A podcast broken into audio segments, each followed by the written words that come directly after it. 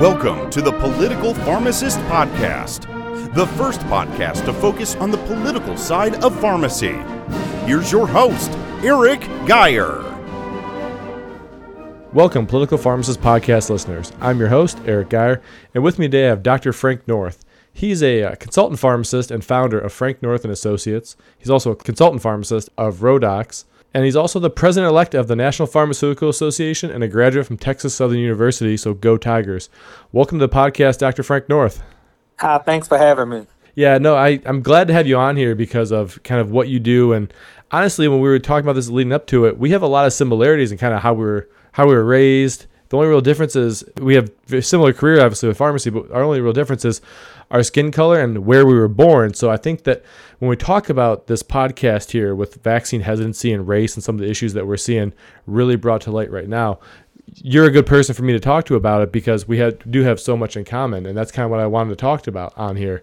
So can you elaborate why, you know, vaccine hesitancy and race is like a huge issue we're seeing now, especially with COVID?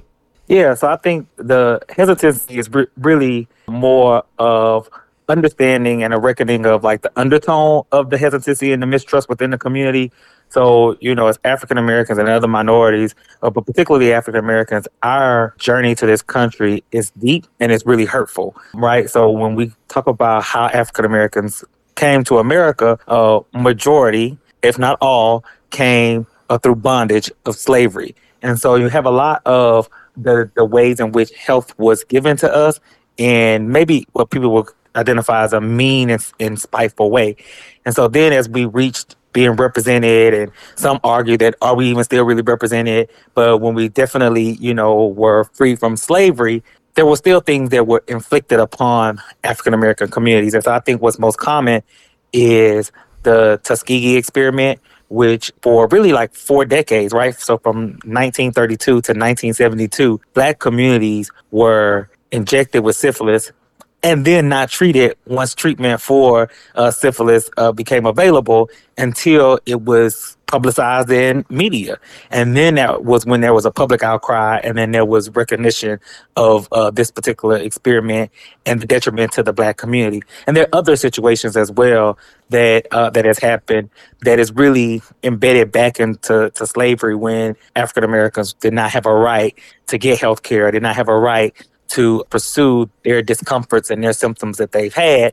But then you have the story of Henrietta Lacks with regards to, to how we look at genomics. And also you have things like the Sims speculum, which is in gynecology obstetrics, in which African Americans and enslaved women had to undergo uh, utilizing the research that a, a physician Uh, was researching in order to develop this apparatus that's still used in amongst O B G Y Ns today.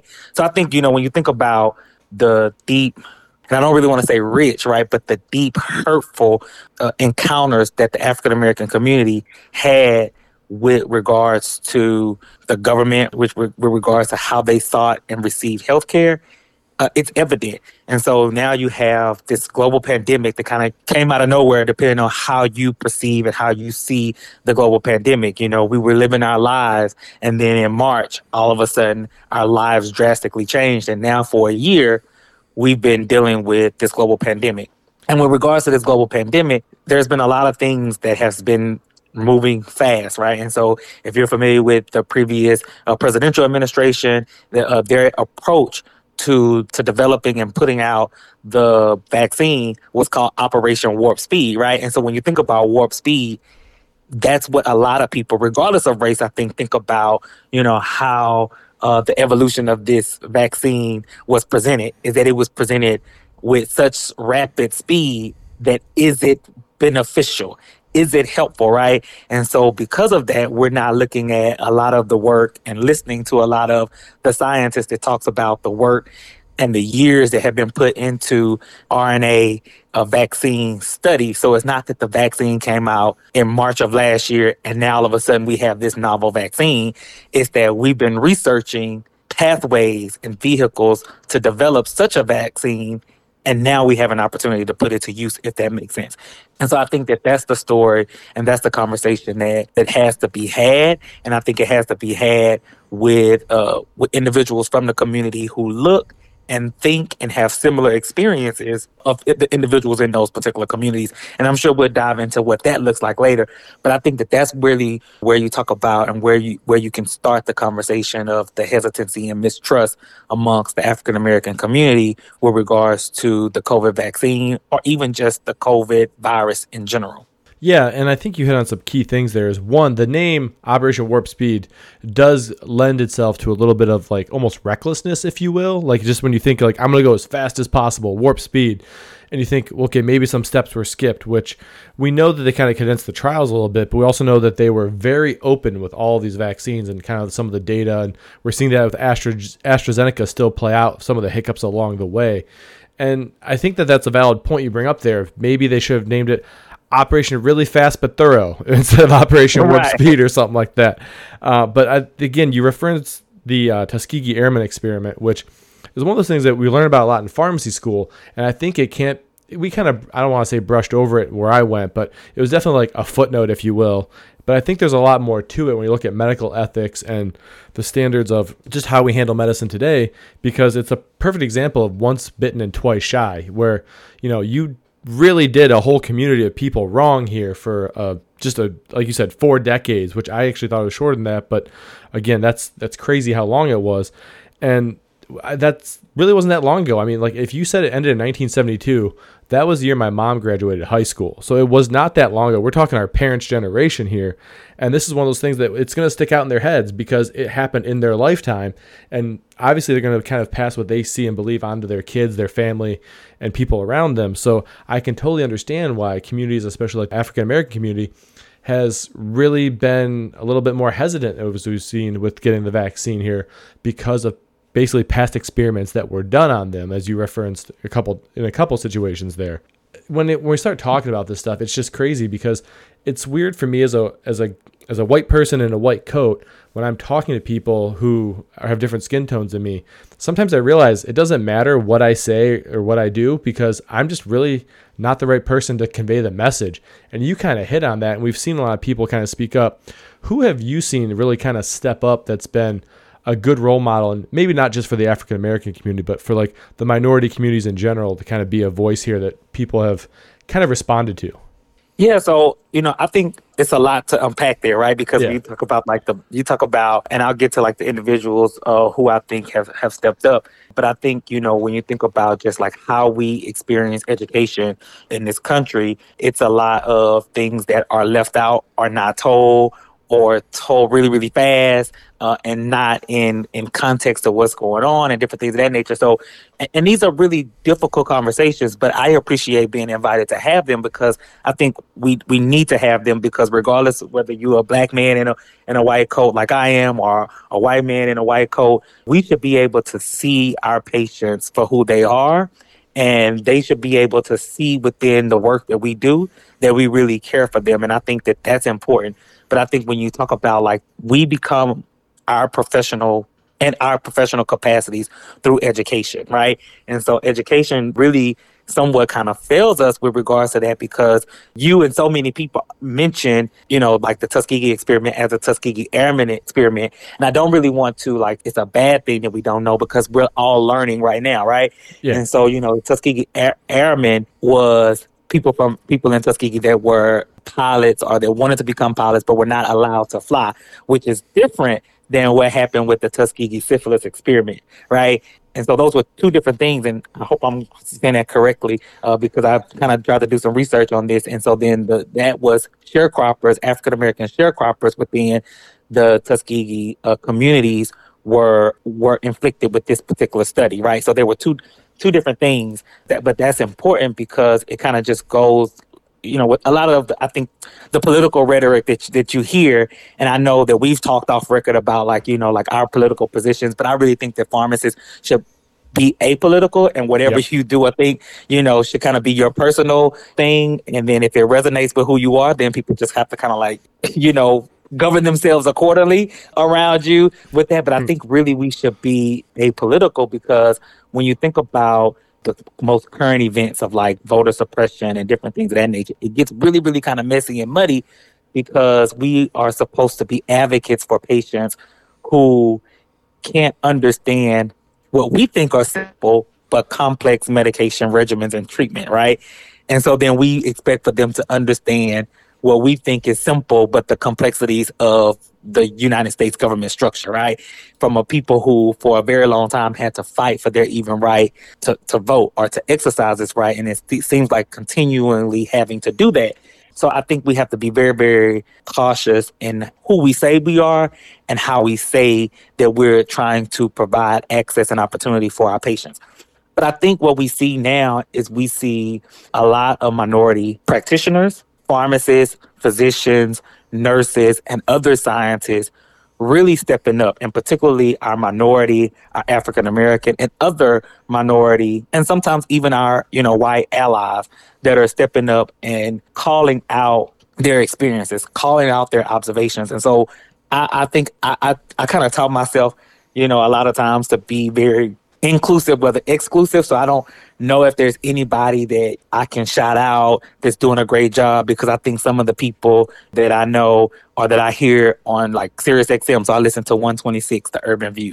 And so, you know, they definitely have a lot of physicians and other healthcare providers that come on and talk about the work that they're doing. And I think that that is recognizable because they are hitting mass media, right? And so the African-American community is actually able to hear their voice and recognize their vernacular or recognize their tone as being Black, right? Or as being a part of the community. And so then that has a value. But then that limits the person who doesn't have the reach to be on such a, a SiriusXM or Doctor Eric Geyer's uh, podcast, right? But they're in the community and they're doing like good work. You know, they're sacrificing their, they're sacrificing ultimately their life, right? Which is something that we committed to and we should have committed to when we got to pharmacy school, medical school, or whatever school that you, you know, you decide to yeah. go and to embark on this, on this health, on this medical uh, career, is that you are really having to sometimes put your life in danger to save someone else. And so if I were to recognize a group that I think could have easily said, I'm staying home, it would be our environmental sciences uh, individuals that work at the hospitals and in the community centers that we have. These are people who are not air quotes around in the healthcare profession, but they're healthcare professionals and they're healthcare workers who make sure that the environments that we go to every day are clean, or uh, yep. are hopefully free from the infections of the previous day and different things of that nature. So if I shouted out anybody, I would shout out them, right? Because even though that's what they're supposed to do, like what we are doing to get called out for, like that's what we're supposed to do, right? That's what we went to school for, you know? And, and unfortunately, some of our E V S and our environmental science, science workers, they were sometimes downtrodden, you know? And They, this is the only opportunity that was out there. This was what, what fell in their lap at the time, and they took it and they've grown. Now I have a lot of friends from undergrad who are actually E V S directors, right? And so certainly they went to school and they were educated and well-trained and prepared to oversee this such important work. And so it's not to limit them as well, but a lot of times when you look at what people have to do for ends meet, sometimes it's, you just have to do where what's out there and what the, where the opportunity lies. But it's so important that they show up yeah. every day to do that. And so that, and so I'll, I'll get off of that soapbox, but I think it's so important to recognize the good things that people do because it's just the right thing to do and it makes everybody feel good. And so that is probably the group that I would highlight. And I think Time Magazine actually highlighted them as well in one of the, on one of their um, cover editions. Yeah. And it was kind of crazy you say that because that was one of those groups that, you know, I was obviously started a large Facebook group for pharmacy to get protected, which I feel like we're often forgotten about. But I feel like this time we were really highlighted in what we can do. And it wasn't until barely a couple months in, with the, maybe maybe a month into the vaccine rollout, I realized just how important those people are. I'm like, oh crap, we got to get them vaccinated too, because they're on the front lines as much as anybody trying to clean everything up, like literally clean it up. And I thought that's a good call up by you there, Frank. We're kind of moving into this context just naturally here. But when we look at like the breakdown here of rural versus inner city. I grew up in a more rural area, kind of like on the cusp of like true rural. And we're seeing a lot of hesitancy there with people that kind of fall along the exact opposite demographics, with rural being like more white, more lower income, but we see inner city being more, I guess, culturally diverse or minority driven, but also lower income. We're seeing the kind of both ends of the, the spectrum there politically are the ones who are, are a little bit hesitant in getting some of these vaccines, kind of just generally speaking with a broad paintbrush, if you will, with kind of the main issue really being low health literacy and education. Do you think that education is really the best way to kind of reach these people? And if not, what is? No, so I, th- I definitely think that education is a key way to reach uh, anybody. But I think, you know, we have to think about what education is. And so education is really a cover up for relationships. So when you go to pharmacy school, you're getting a pharmacy education. But one of the things that I think that I got from pharmacy school, and I hope that everybody's getting, is like how to build relationships, right? How to build relationships. Uh, now we have this emphasis on interprofessional education, right? So how to build relationships with physicians and nurses and other players in the healthcare space. But then how do you build relationships with your patients? And so I'm a relationships person. So I think I try to really make sure that there's meaningful learning and that there is sense of belonging within every encounter uh, that I that I experience with anybody. And so I think when you think about the education system, it really goes into resources. And so when you think about how how individuals in rural areas and how individuals in inner cities, you know, may experience education, it's based off of the amount of resources, air quotes around, dollars or monies that is given to their particular communities. And so it goes to their, if they have a hospital district, right, but to their healthcare system. It goes to their public school system. And so, you know, when you think about rural communities, I think about maybe lower socioeconomic, white, and or other or racial backgrounds. But when you think about inner cities, you think about maybe like lower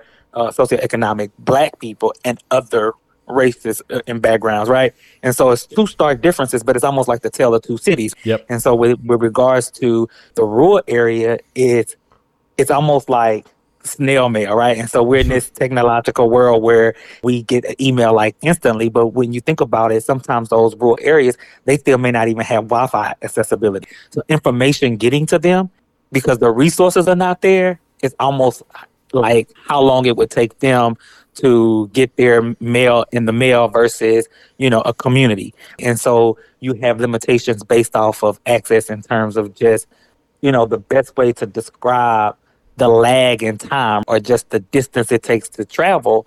But then in the inner city, which is like in the city, that's why it's called inner city, right? Yeah. Or in Black communities, you have this uh, this rate limiting step that is just no one wants to really do anything in that community. No one, or and for, for a variety of reasons, right? And some are respectful varieties and some are not so respectful varieties. And so I think, again, that goes to the discomfort of the conversation is that uh, even when there is access or when there's when there's opportunity, I guess. When, so when there are factors that are around. So so small stories, those people that are listening that knows me know that sometimes I get winded and tangential, so just bear with me. But, you know, small story is uh, I went to high school in the inner city uh, of Houston, Independent Heights, and there are several churches in this particular community. And the United Methodist Church reached out because they were looking for an opportunity to provide COVID vaccines to the community. And they had some allocation that was supposed to come that because of whatever's going on with allocation of, of the COVID vaccines that we've kind of seen across the country, uh, the day before their vaccine clinic, they had no vaccine. Oof. And so ironically, I had a friend who called me the, that, that same day that they were calling me, telling me that they didn't have any vaccine because she worked for a company that had vaccine. And so she was looking for opportunities in her particular area to create a space for people to be able to have access to this vaccine.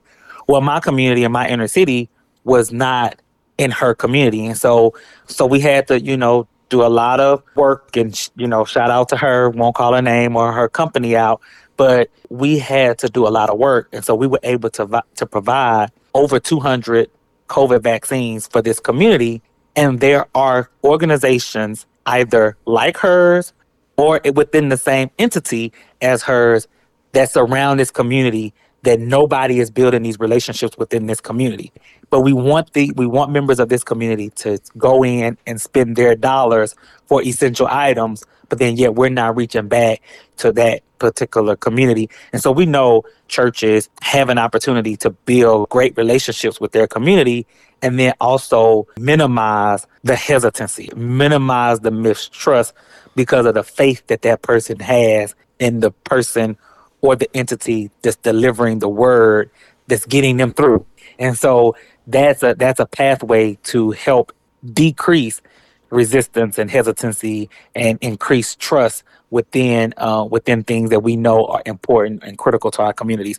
So I hope that answers the question, because I kind of get tangential with those particular types of questions, but but I think it's so important, and, and I think my passion really comes out around it.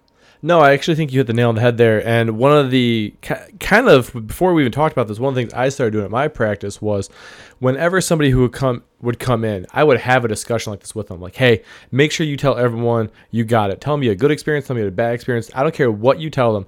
Tell them, you know, what you felt about it and how it felt getting it where I work. And I, like I said, I've told people before, I work at a big chain. And I work in an area that's predominantly Hispanic and then probably about equal parts uh, African-American and white. And so when I had someone come in who was a pastor at one of the local churches, and I made sure to talk to him, I probably spent more time with someone like him than I should have, just because I was like, hey, look, I'm going to have a tough conversation with you. I need people like you to start telling people your experiences about this. I sat there and went over the whole thing. I'm like, what do you want to know? Ask me any question. Throw anything at me, because we had a good rapport with each other. I actually didn't even realize he was a pastor at the time until I was giving him a shot and I had a second kind of extra really to talk to him. And so I spent a few minutes just kind of going over it and being like, hey, look, I need people like you to really use your influence. And I've had several people come in and they've said, hey, you know, I heard this from my pastor. And I'll just kind of ask him, oh, you know, where do you go to church, or what was his name? And I obviously won't break HIPAA, but I hear them say his name and I'm like, thank you. Like, thank you so much for using that to make a positive impact to your community, not just with the religious experience, but also the health experience of that community. And honestly, I've had it with people who aren't even like in those kind of influential roles. I had a gentleman co- who came in. It was a normal day to pick up his prescriptions, but I had a, basically a dose to burn because somebody canceled on me. And I knew he was a dialysis patient. I knew he had like diabetes and some other issues. And I was like, look, you're the perfect guy to get this. I had to talk to him. He didn't really trust the vaccine, but he trusted me because he's known me for a while. So I kind of used that pharmacist as, as an educator to kind of lean into it a little bit. Gave him the vaccine. He was hesitant. He was like, that wasn't so bad. Gave him a second dose. Had a little bit, some of the soreness, but nothing too crazy. And I told him after the second dose, I'm like, I need you to tell everyone in your dialysis center how much they need this. Because, you know, when you're in, in dialysis, you have so many other health issues going on that COVID is probably going to wreck your life if you get it, at least a high risk of it.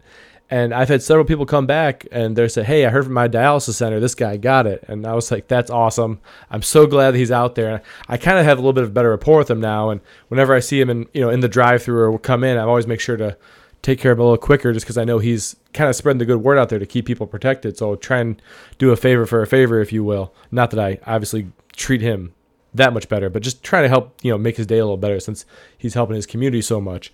And I think kind of what you said there was a huge thing of whether it's inner city or if it's rural, you really need to like lean in to your patients. And even if you don't agree with them politically, I do actually think pharmacy is apolitical, even though I run a political pharmacist podcast. I think that one of those things that if you're in a more rural setting, lean into what some of their fears are, ask them, have those discussions, hit the hardball questions, if you will. And, you know, it might not work the first time. It might not work the second time. But if they see that you care and you're addressing what their concerns are, they're probably more likely to get the vaccine, whether they're white, African-American, Hispanic, whatever it is, because you're having those conversations. Is that kind of the way you see it too? Oh, absolutely. And so I think, you know, you really tied everything that I've kind of talked about, right? You say you, you were a pharmacist, you kind of you leverage yourself as a pharmacist, as the educator. But remember I said, like, education is the cover word for relationships. And so we certainly know when we build relationships in the community, that individuals will trust that. And it just really goes to show, you know, why pharmacists are so important. You almost kind of make me bite my tongue on like the apolitical st- comment, or either, you know, just outright today change your, the name of your podcast to Apolitical Pharmacist. no, no. But but I think, you know, too, I think, you know, we are going to, so and so let me just back up and say one thing that I have done in my career and would love to do some more is uh, I adjunct teach, and I teach government for uh, the community college. And so one of the things that I share, and even when I'm when I'm talking to other people in the community, is that everything is political. And so when yeah. I talk about, you know, apolitical, I meant, you know, really like our delineation of what we represent. We're going to have, you know, everybody's going to sometimes have their own personal opinions, but as pharmacists, we always to our patients to really sometimes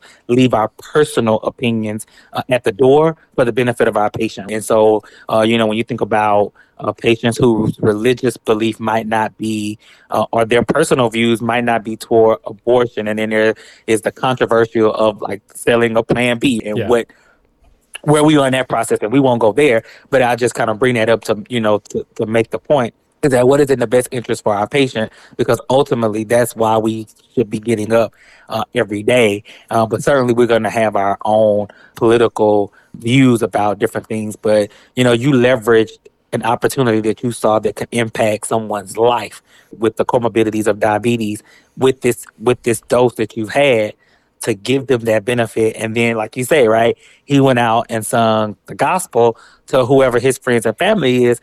But just speaking on that, you know, it's almost like, so so kind of touching on, on the gospel and teaching government is that we have to think about everybody has their right to liberty, right? And yep. liberty is the ability to do whatever you want to do as long as it doesn't infringe on my ability to do whatever I want to do, right? And so I think when you talk about church, when you talk about, depending on, I mean, you know, sometimes families are a little bit more overbearing to this than the church is, but when you make, if if you subscribe to the Christianity, to, to the Christian belief, you go to church every day, but you have to make a decision to be baptized. The church doesn't put it on you that you have to be baptized, but they invite you every Sunday to be baptized. And so I grew up in the Church of Christ faith. And so, you know, every Sunday it's like, they invite you to come. Won't you come?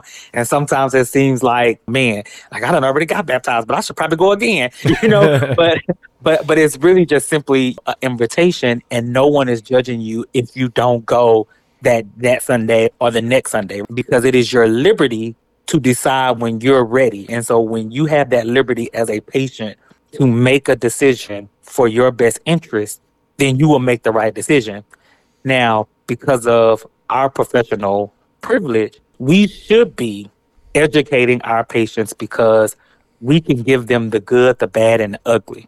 But when we don't take that opportunity to have a conversation, air quotes around counseling, then we lose an opportunity to demystify some of the things that are being, some of the wrong things that are being spread within the community, no matter what community you are a part of, because individuals are going to share their experiences. I remember when the coronavirus outbreak happened and everything was going on, you know, I had friends that were on Facebook and on everything else talking about five G and the government. And yeah. I'm like, wait, you know, and so I could, you know, I could have just ignored the comments like I think so many people did, or blocked the people like so many people did. But I had to make posts that were like another side. So if the government is doing all these things and they're watching all of these things, but they're not coming after you for posting this on Facebook, like, I don't get it. You're right. Yeah. So like, what makes you, what makes you the, the special messenger that's telling us everything the government is doing and will do and want to do to kill off people, but they're not killing you off for telling us, for, for telling on them, right? And so I think we have to have, you know, we have to have those, com- you know, I think those, and and those are tough conversations because there are definitely conspiracy theorists. Sometimes I su- subscribe to the con- to the conspiracy theorist model as well, but I try not to. But I am who I am, and I have the experiences to to kind of like sometimes believe them more than what they probably should be, um, you know, so. Again, a tangential story. I travel a lot and I drive. I tell you, every time when I drive, I am so afraid of Sasquatch because to me, he exists. And so I am so grateful when I make it to whatever destination I am, especially if it's a rural area where there are no streetlights. But um, but that's a tangential story. If you're listening, don't judge me. Just wanted to give you some satire and some more interpersonal thoughts about, about me. But I do believe in Sasquatch. Do I really? No, but when I'm out there alone on that road, it's definitely something that comes in my mind. Um, it's almost like a healthy fear, if you will. Like, you know, it's one of those things of like, you're like, I know this isn't out there, you know, but then you get by yourself and you're like, you know what? I'm going to keep my guard up just in case, though. That's right. Right. I got to stay up. I got to make sure, you know, and so, and, and I don't know if I'm so much afraid of Sasquatch because because I've never heard of Sasquatch like hurting anybody. I just don't want to be the person that has to say I saw him for real, and then nobody believes me. So yeah, but I think that that's, you know, some of the some some of the thought process within our community is that we have a lot of myths that we're told, you know, and then sometimes those things are, are passed on.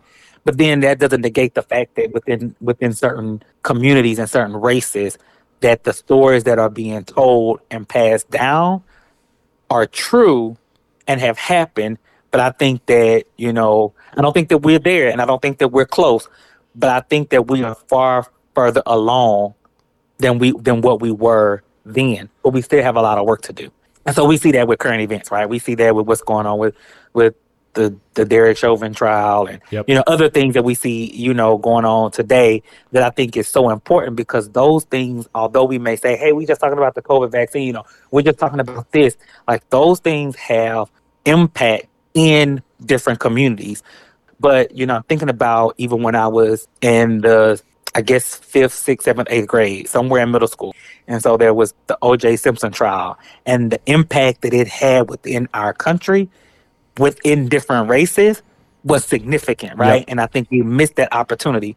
And then shortly after that, we had the death of the late Selena and and that trial and the impact of that trial with our Mexican American and Latina and Latinx communities. It, it, it had impact that I think that we didn't necessarily hold on to and embrace and share. We just kind of went our individual cultural ways with what happened. Now, maybe in somebody's law school or other places where they look to dissect those particular, you know, trials and hearings, maybe they did, but it wasn't enough, I think, for us to really move the needle. And now we see a lot of these indictments or, or no indictment of police officers in African-American communities, regardless of what we think and what our position of those outcomes, they have significant impact in how communities will embrace healthcare or not. Because so often, even as a Black person, I have to be cautious when I put the white coat on, because so many people would think that maybe I sold out. I've heard so that that's before. Another, yeah. And so that's another conversation, that those are things that I think, you know, white people and other maybe minority groups don't experience when dealing with Black people from the community, is that you could go into your own community with this white coat on, and then people are still looking at you side eye because you you drank the Kool-Aid, but I'm not drinking the Kool-Aid, right? Or you drank the juice that the coat drank to kill everybody or whatnot, but I'm not doing that, right? And I don't trust you now because you have that on. And so um, and so we have to be very, very cautious with that. And so Uh, I don't know. So I think, feel like I'm kind of rambling, so I'll let you kind of ask the next question. No, no, you're totally, well, you're actually super on point. And the reason I say that is, like, again, I grew up in more of a rural area, uh, Columbia Station, Ohio, for the listeners, if you want to Google it. It used to be a lot smaller back than it is now. It's got a little bit of money coming into it. But, you know, I see all these, my friends on Facebook who are posting stuff or sharing stuff, and a lot of them totally good. But there's a few people out there who are sharing either the misinformation or citing a local community college professor instead of Doctor Fauci. And I'm like, you know, that's not exactly apples to apples here.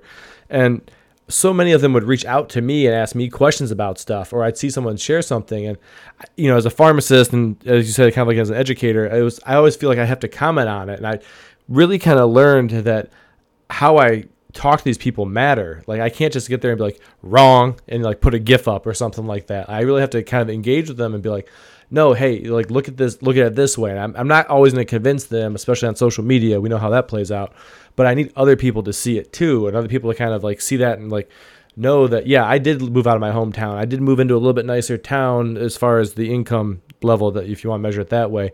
But at the same point, like, I didn't do that. There was no plan of that. Like, I fully intended when I left that hometown to come back to it. But then I grew as a person, met other people in my life, and I am where I am now. And that doesn't mean I forgot, like, or I, you know, sold out of that town. Like, some people might think, they think, oh, you left and got educated, like, you're not one of us anymore. Like, no, that's not it at all. Like, if anything, I understand you just as well, because I've had time to reflect on it, kind of grow, learn some more information that maybe you didn't learn or understand. And now I'm trying to share that with you. And it's kind of crazy, because like, I've had some of those same exact experiences of people sharing absolute crazy conspiracy theories that I'm like, look, you know me, you know that I'm always the first person when I see something, I get a little bit hesitant of it. But, you know, when I saw this stuff leaked out of China, as far as like late January, I was starting to get a little worried about it, because China right now is a black box and stuff doesn't leak out of it, which is probably itself an, its own conspiracy, but that's kind of what led me to be like, no, this is going to get serious. And so when people started kind of seeing that, you know, I was explaining more of my thought process to them, that started to make sense to them. And that's where, you know, and for the more the rural area, that's kind of like how I was addressing it to people I knew. But it's funny because it's almost the exact same messaging when you're looking at what you described in inner city Houston. And inner city Houston versus where I grew up in rural Ohio is nowhere near the same in any sort of fashion. But it's crazy that the same problem still exists no matter what the race is, which is, I think, kind of one of the big things. And what my next question is for you is, if you were in charge of messaging for this rollout from the start, we'll say from like January of twenty twenty, and then the vaccines, everything else, what would you have done differently other than not name it Operation Warp Speed to make people feel better about this rollout? Yeah, that's interesting. And, you know, I think that one of the things, you know, it kind of brings back, you know, I'm an experienced person. I say that like relationships, right? So I'm thinking about a friend of mine who decided, we graduated high school together, who decided to go back to college. And she called me about about an assignment, and so it was basically considered something similarly to this, like pre-COVID, you know. And so when when COVID kind of happened, like I texted her and I was like, oh, you see why this is important? And so I think, you know, what I would, and I hesitate because I think one of the bigger challenges with what I would have done differently is because COVID really rocked the whole world, really, in terms of our ability to be mobile, right, and be together. So, you know, I always think that, you know, when you identify uh, those most vulnerable and you do things that are intentional to them. So when you think about like candidates when they run for office, right, what do they do? They deploy themselves to communities and churches, right? And yeah. So I think what I would have done in some way is really try to deploy myself to communities, which is tough because we didn't really have a lot of air travel. And, you know, and even if I were like the president, which I don't aspire to be the president of the United States, not at this moment. Um, but if I were the president, even being in Air Force One was something that you couldn't do because the president is not flying the Air Force, the, the, the plane himself, right? There are other people in the plane. And so there were uncertainties with that.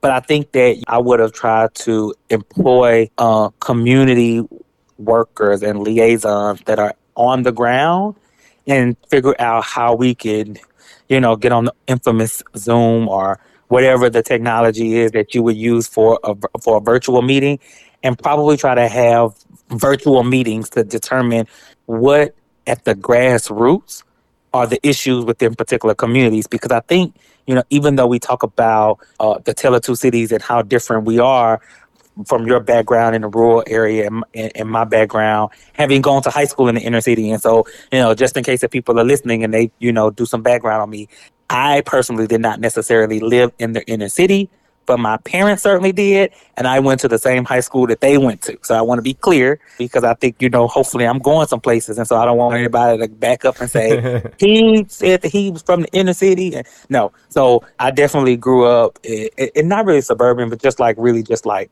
Houston, like whatever you think of Houston is Houston. And then I went to school within this community that I guess people would consider inner city.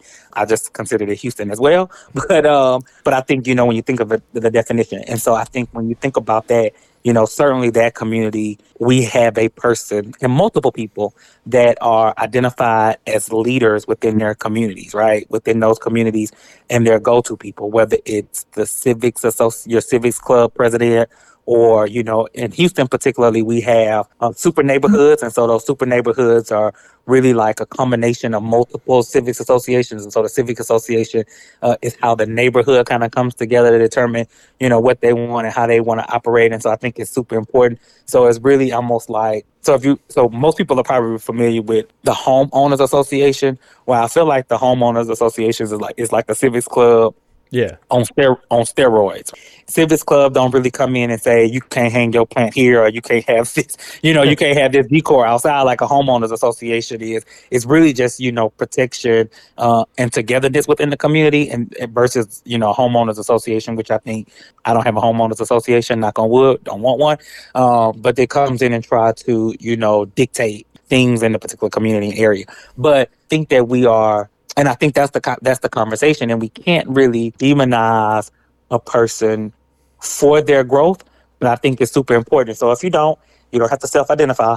Uh, but, you know, like, you don't necessarily have to physically be be back in your community to make impact in your community. So whatever high school that you have, is there an Eric Geyer scholarship, right? If there's not, it's Eric Geyer supporting the Alumni Association, right? Because those are things that help people understand, hey, somebody that went to this high school is a pharmacist. I've never been told in this community that I can be a pharmacist, but this person came from the community and is a pharmacist from this community and is a pharmacist. So now I can become a pharmacist. And so it's those small impacts, to which I do. So I don't have a scholarship at my high school, but I definitely contribute to the, the Alumni Association. I'm a life member of my high school's Alumni Association because it's so important. I usually start off any talk that I do, especially of this magnitude, by prefacing the fact that I am who I am because of the high school that I went to. So I went to Booker T. Washington High School in Houston, Texas.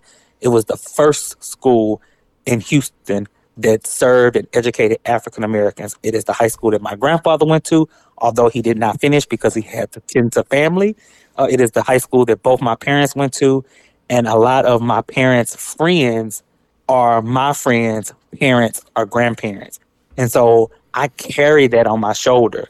Every time when I do something and every time when I want to give up is because there are some people who did not have the opportunity or the courage to pursue the opportunities that my dad did, right? And that my mom did, that provided me with such a stark difference uh, in, in, in my life.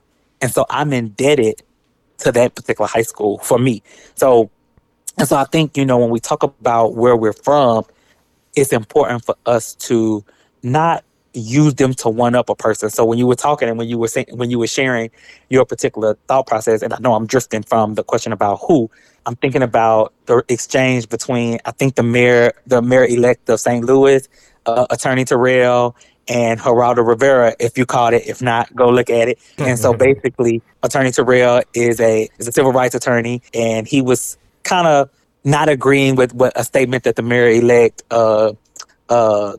Tashara Jones uh, had said. And so then Geraldo Rivera turns around and says, when was the last time you went back to the hood? It's like, wait, what is that? You know, I, I think it's important, but like we shouldn't use that to uh, to negatively attack anybody. But we should be doing things, and we don't necessarily have to go back to our communities um, to have impact in those communities, especially if we moved a significant distance away. And but I think when you do that, then you're able to identify those individuals that can help build relationships within those communities at the grassroots. So kind of circling yep. back to your question is that, and so I think about all of the things that, well, I think about all of the things that we're wrong, but that's another, that's another conversation. But even when you think about sometimes what may have been identified as a, as a positive thing, or I was trying to do the right thing, it may not necessarily be right because who are you getting to, you know, to be the voice for these individuals? So I think about immediate past President Trump. He had meetings with with Steve Harvey, you know, and Lil Wayne and Kanye West. And so where these are black people, they're not black people at the grassroots, right? And so a lot of the community felt like, how are these people in these positions, even though they may be from here or from these communities, they're out and they're making all of this money. So their experiences are completely different than mine. So I guess to, you know, to kind of leverage that and that action. And what I would do is, like, let's say, you know, oh, that's a great thing, right? Biden asked me because I don't want to be president. So let's use that. So whoever the president is, asked me to come and talk to them. It's going to be, how can we find, how can I identify significant people to poll them so the things that I am seeing when I am speaking to this administration or whatever administration is there is the voice of the people who I am representing. But if I am not meeting with them, if I am not taking their pulse, then I can't give life to them. And so those are the things that that's, that's the most significant thing that I would do. And it would be really, really challenging because with a, the epidemic and the pandemic such as COVID, that restricted travel, restricted, you know, face-to-face conversations, it would be really, really hard. But that's what I would strive to do. Yeah, I think that's a I think that's more than noble. I think that's the right way to do it. And I, I really wish that would have started a little more in twenty twenty, so we wouldn't be where we're at in twenty twenty-one now that we do have a viable vaccine. So thanks for – it might have been long-winded, but I appreciate the way that you kind of explained the whole pro, the, explained the whole thought process. I actually I actually enjoy that so I can get inside your mind a little bit because, like I said, we actually come from very similar backgrounds. But, again, just a basic difference being our skin tone here means a whole world, and we're coming to – things like this vaccine, unfortunately. So I do appreciate that. Uh, we're a little short in time, but I do want to get the two questions I ask everyone who comes on the podcast because I think that you're going to have some unique answers to them that kind of taking a break from COVID necessarily. If you could change one thing in pharmacy that maybe isn't a law, what would you change? So if I would change one thing in pharmacy that wasn't, that's not a law, I think, you know, it would be breaking down the silos that that we have within our organization. I think that we are very, very powerful, but we minimize our strength by our division.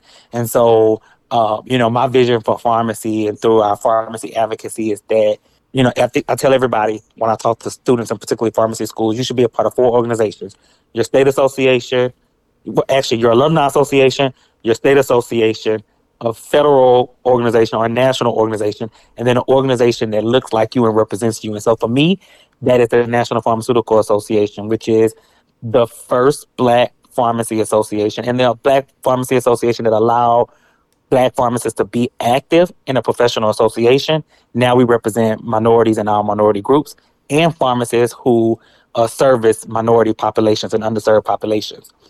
But I think when you think about all of the alphabet soup that we have out there for professional organization, there should be one that is the voice for pharmacy.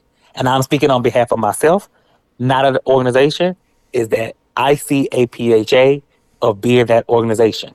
It does not mean that other organizations cannot independently operate, but A P H A should be the voice, and where things come up that are in a particular sector or in a particular specialty, they should look to those particular organizations. So if it's something that happens with Black Americans and African Americans or Black people, then they should look to work with M P H A because we're doing the good work to represent those individuals. If it's another minority group, they should look to M P H A if that minority group does not have a national conglomerate of their own.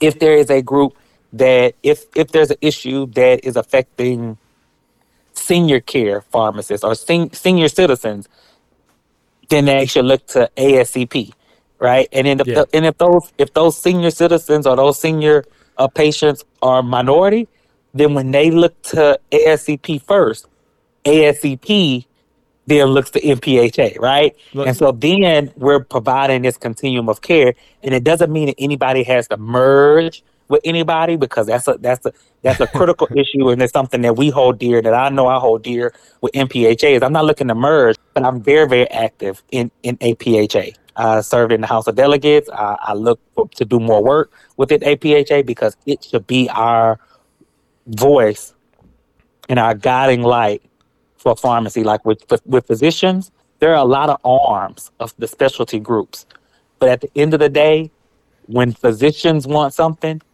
it's said through the M- the A M A, right? And so regardless of what specialty you're in, you're a physician first. So regardless of what specialty you're in, in pharmacy, you are a pharmacist first, right? And so I think that, that, that, that that's the one thing in pharmacy that's not a law that I would change, is just how we navigate, like being apolitical, but in this political space, yeah. is how do we represent our profession as one and not as a seg- segregated many. Yeah, I actually totally agree with that. So A P H A is the, in this scenario, is the umbrella. And I think that's a, a change that I think a lot of people really want to see for one reason or another. And hopefully they can pay a little bit less in dues and get a little better representation at the same yeah, time. And, and it has to, and, and it has to be done right, right? Yeah. Because right now we're we're operating our associations a lot like businesses, and we're in competition with each, with each other. And the reality of it is, is that we're not in competition with each other. We're in competition for equal access. You know, and I'll share that I don't really share, you know, I kind of say I don't really share with other people that are not minority or Black. But one of the things that I, you know, I always kind of say is I did everything I was supposed to do, right? Mm-hmm. went to school, got a degree. I couldn't choose my race, and I chose a profession that is the black person in healthcare. It is the black person in healthcare because as as African Americans, we are telling industries, higher education institutions, corporations that we can do these things, and our representation is still marginalized. And when we say different things about our representation, people tell us, or they point to the few that are doing the things that we say we can do. Yeah. And so in pharmacy, we are doing all of these things, and we're saying we want to do all of these things, but we're being marginalized to only a few things. And then when we say, these are the things that we can do, these are the things that we want to do, people point to the few pharmacists that are doing those particular things and saying, oh, well, but you are doing it, right? But is it at the parity and at the equity that it should be? So they're pointing at the exception, not. not the rule, basically. Yeah. That's right. All right. Yeah. No, I I love that entire answer that you gave. I, I love every part of that. Um, last question here is, uh, if you could change one law in pharmacy, what would it be and why? So that's really, I think, uh, I think, you know, when you look to uh, A P H A and a lot of the other organizations, and one of the things that, that we're looking at is identification of pharmacists as providers.